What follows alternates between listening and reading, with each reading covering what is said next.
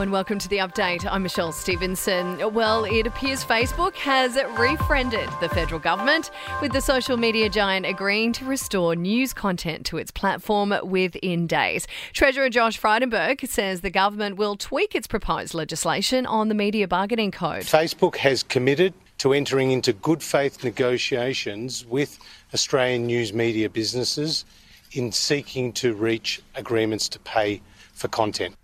The PM is confident that a modest increase to the unemployment benefit strikes the right balance. JobSeeker will permanently increase by $50 a fortnight. That's from April. Scott Morrison says the rise will cost taxpayers, though, $9 billion over the next four years. Every person we get in a job, they're better off and the country's better off.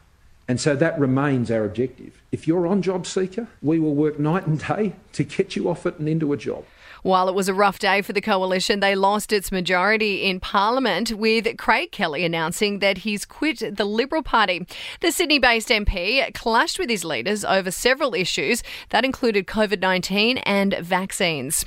The US president has described the deaths of more than half a million Americans from coronavirus as a truly grim, heartbreaking milestone. Joe Biden paused for a minute's silence earlier today at the White House. And Coles is phasing out out all single use plastic tableware from July 1. They're stopping the sale of disposable cups, plates, bowls, straws, or even cutlery due to the environmental impact. Taking a look at sport now, and Australia's T20 cricketers are refusing to blame their two weeks in quarantine in the lead up to last night's deflating loss to New Zealand in the opening match in Christchurch. And all teams will be guaranteed a five day break between matches at the 2023 Rugby World Cup, extending the tournament by a week.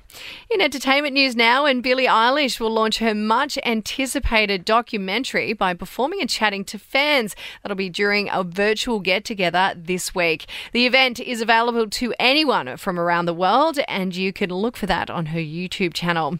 Megan Fox has fired back at online haters for attacking her over anti face mask comments that she didn't even make. The star was setting the record straight that the post was a fake after she was even bullied about it. And Cameron Diaz fans will like this one. It seems she's pretty keen to consider a Charlie's Angels reboot, despite effectively retiring from Hollywood. But the actress says she'd only consider a return to the big screen, though, if it was alongside her bestie, Drew Barrymore.